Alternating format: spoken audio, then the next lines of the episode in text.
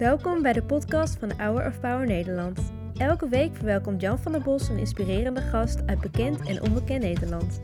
We luisteren hier wekelijks een nieuw interview. En dat was het koor in Shepherd Grove. En ze zongen Rivers of Redeeming Love. Nou, zingen kunnen ze in Shepherd Grove, maar zingen, dat kun jij ook. Elvis, ontzettend leuk om jou als gast te hebben. Uh, je hebt een heel bewogen leven achter Laten we beginnen met uh, het land waar jij geboren bent en het gezin waar je opgroeide. Ik ben uh, geboren in Benin City. dat is een, een stad in Nigeria.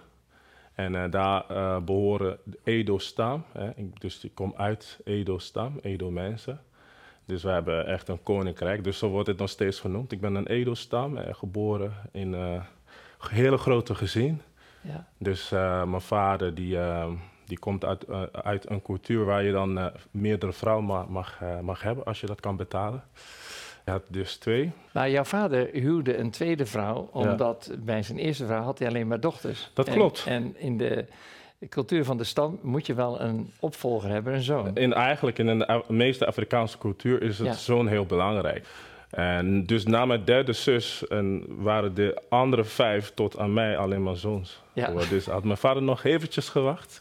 Had hij dan was het niet meer nodig om er nog een vrouw bij te nemen. Maar, dus, maar vandaar, dus ik, komt uit, uh, ik ben de achtste van mijn moeder en de, de dertiende van mijn vader. Kijk, dat is een Ik moest even, even vertellen. Ja, ja, ja, ja, ja. Jouw vader was een hoge ambtenaar. Ja. En uh, jullie hadden het goed in Nigeria. En die overleed toen jij acht jaar was. Dat en toen veranderde alles voor je. Ja, daarvoor ging alles goed. En toen hij overlijdt, uh, ging ons leven van 100 naar 0. Van 100 naar 0? Ja, zo heb ik het ervaren. Van rijkdom naar armoede? Juist, extreem armoede. Uh, dus wij moesten het huis uit. Want de eerste zoon die moet dan volgens de cultuur overnemen. Dus wij gingen naar een huis waar uh, op eigenlijk geen plafond was. Zelf geen ramen. En uh, was wel een dak, dus, uh, maar geen keuken bijvoorbeeld, geen wc. Dus ja, het was, het was wel heftig, moet, moet ik wel zeggen. Dus van leven waar als een acht jaar jongen gewend was, opeens helemaal naar iets te gaan waar je niet gewend bent, alsof je bijna een dier bent of zo ja. eigenlijk. Ja, dat vond ik wel heel moeilijk, moet ik eerlijk ja, zeggen. Maar je had een hele sterke band met je moeder, want die gaf niet op. Nee, mijn moeder is ze was, zij is echt een vechter. Ze zei, zodra ik leef, ik ga alles doen wat ik kan doen om voor jullie te kunnen zorgen. En uh, zij zorgde gewoon voor eten. Ik wist niet hoe ze dat deed.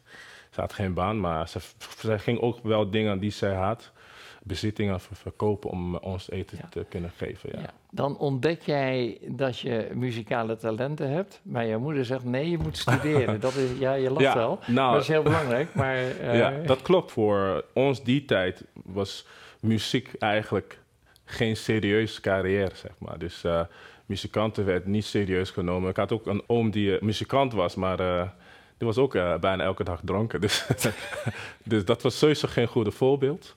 Dus voor mijn moeder was het belangrijk om iets van je leven te maken. Dus dat doe je door jouw studie serieus te nemen. Ja. Maar ik wou muziek ja. maken, dus ik wou keyboard spelen.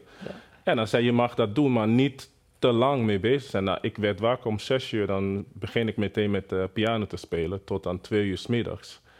Totdat uh, op, op één dag ging ze mijn uh, voedingsmiddel ging ze ergens verstoppen zodat ik dan niet meer kon spelen. Ik heb er wel andere gevonden in de kerk, dus ja, ik kwam met een andere naar huis. En ja. toen, toen dacht ik, weet je, ik geef maar op en laat je je droom volgen. Ja. Je bent in de kerk opgegroeid, daar ging je ook muziek maken. Ja. Waar ontdekte jij dat je heel veel talent had? Ik was op één middag in onze achterhuis, zo'n keuken, aan het zingen. En mijn nicht was bij hun thuis, want ze, onze huizen waren heel dicht bij elkaar. Zij hoorde iemand zingen in de keuken terwijl ze aan het douchen was. Zij kwam ze rennend naar mij toe. En toen zij de deur open deed, zag ze mij daar staan. En ze keek nog verder of er nog iemand anders in de buurt was. En toen stelde ze mij een vraag van, uh, wie was net aan het zingen? Van, jij kan het niet zijn. En ik zei, wat bedoel je nou? Ik was aan het zingen. Heb ik nou iets verkeerd gedaan? Toen begon ik weer te zingen van, nou, ik was echt, ik ga gewoon bewijzen dat ik, dat Dan ik ga het ik was. natuurlijk een handvraag stellen, want wat zong je? Weet je het nog? Ja, zeker. Nou, dat, Dat- willen we dan graag horen. Nou, ja, ja, ja, dat was eh, een Vriend, nummer van eh, Whitney Houston van eh, I Will Always Love You. Dus ik zong heel hoog met een, ik was denk ik misschien rond de, iets van 12 of zo, Ja. 13 jaar, zong ik, And I will always love you. dat, dat zong ik bijvoorbeeld. Zij keek zo gewoon bijna verbaasd naar mij. Bijna bevroren. Rent ze weg. Met een aantal mensen kwam ze terug. En eh, ze was helemaal in trillen. Ze van, wil je nog een keertje zingen? En toen deed ze iets. En dat heeft mijn hele denkwijze over mezelf, vooral over mijn muziektalent, veranderd. Zij ehm, bracht, eh, zij nam geld, was een 5 euro soort van, als je dat mee vergelijkt met Nederlands eh, geld. Van als je dat nog een keertje doet in de bijzijn van deze mensen, wil ik jou betalen. En dat was voor mij van, oh, iemand is bereid om mij te betalen om te zingen. Dus dit is echt heel serieus. En daar is de knop voor mij omgedraaid. Je ontwikkelde je talent. Ik neem wat grote stappen. Je zong in de kerk, je speelde keyboard. Dan komen er mensen uit Nederland, die horen jou. Ja, klopt. Die zeggen, joh, wat heb je een groot talent. Maar er gebeurt nog wat. Want God geeft jou een droom. Ja. En wat zag je in die droom? Nou, eh, dat vind ik wel is- een grappig verhaal hoor. Ja, nou, maar ik, het was heel bijzonder, want eh, eh, ik droomde en ergens zag ik een beeld, heel groot letters. En de letters waren Amsterdam. En ik zag, omdat de letters, zag ik eh, heel, eh, soort van zo'n waterval effect, zag ik. En ook veel lampen, veel lichten. En toen werd ik wakker en ook toevallig was, hing toen die tijd nog in mijn oude kamer hing een, een plaat en daarop sto- stond ook Amsterdam. En dus ik zat de hele tijd met, dat, met, die, met die naam, met Amsterdam in mijn hoofd. En, en ik ging op een moment naar mijn eh, neef toe. En, eh, om te vragen van, eh, ah, is dat nou een plek of zo? Wa- waar is dat, Amsterdam? Nou, in plaats dat hij ook toegeeft dat hij, dat hij niet wist... Hij wilde een beetje stoer doen. En toen zei hij op een moment, dat is een plek in Duitsland, zei hij tegen mij. dus dat heb ik onthouden de hele tijd. Dus Ja. in mijn hoofd was Amsterdam is een plek in Duitsland. Ja. Maar, maar ik zat de hele tijd met die naam Amsterdam in mijn hoofd. En dan eh, op een moment inderdaad, eh, weet je, ging ik van Benin City, waar ik geboren ben, eh, op een moment met muziek, ging ik verhuizen naar Lagos. Ik ging eerst tijdelijk met mijn broer wonen, die heeft mij namelijk muziek leren spelen. Die ging op een moment ook naar, da- naar de Bijbelschool van Rema in Zuid-Afrika. Dus ik was daar op mezelf in Lagos. En de kerk waar ik speelde, eh, een van die diensten was iemand die eh, eh, uit Nederland kwam. Die heeft mij ontdekt. Ehm, en toen kreeg ik via mijn pastor te horen van er is iemand die geïnteresseerd is in jou en die komt uit Amsterdam. Weer de link met, Ja. die, met mijn droom. En dat, ik, ik- ja, ik wist niet wat toen op dat moment met mij gebeurde. ja. Hoe kom je dan in Amsterdam terecht? Ja, ja eh, gelukkig met het vliegtuig. ik heb Niet om beloofd.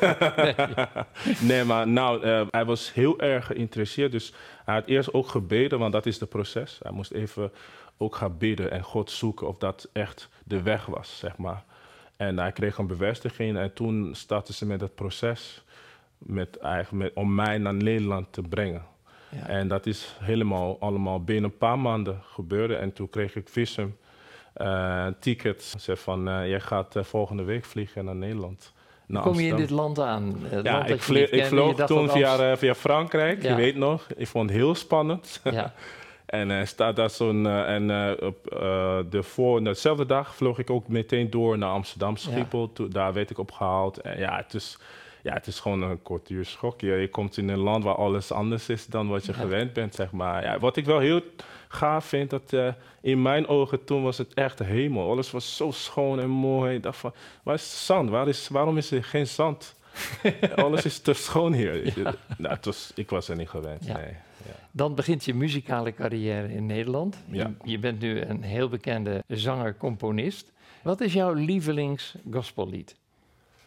Dat is heel moeilijk, moet ik eerlijk zeggen. Want ik heb, ik heb heel veel lievelings gospelliederen. Dus eh, Dan kies er dan toch maar eentje uit. ik, als ik nou zeg Oh Happy Day, is dat een beetje cliché.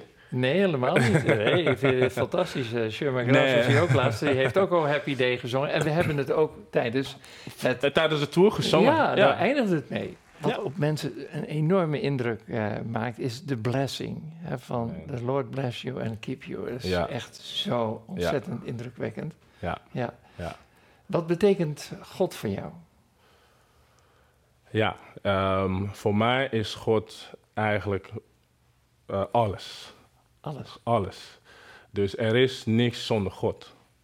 Dus en, ik, en dat is wel, als je, je moet heel goed en diep nadenken wat ik zeg. Want uh, alles kan ook slecht zijn.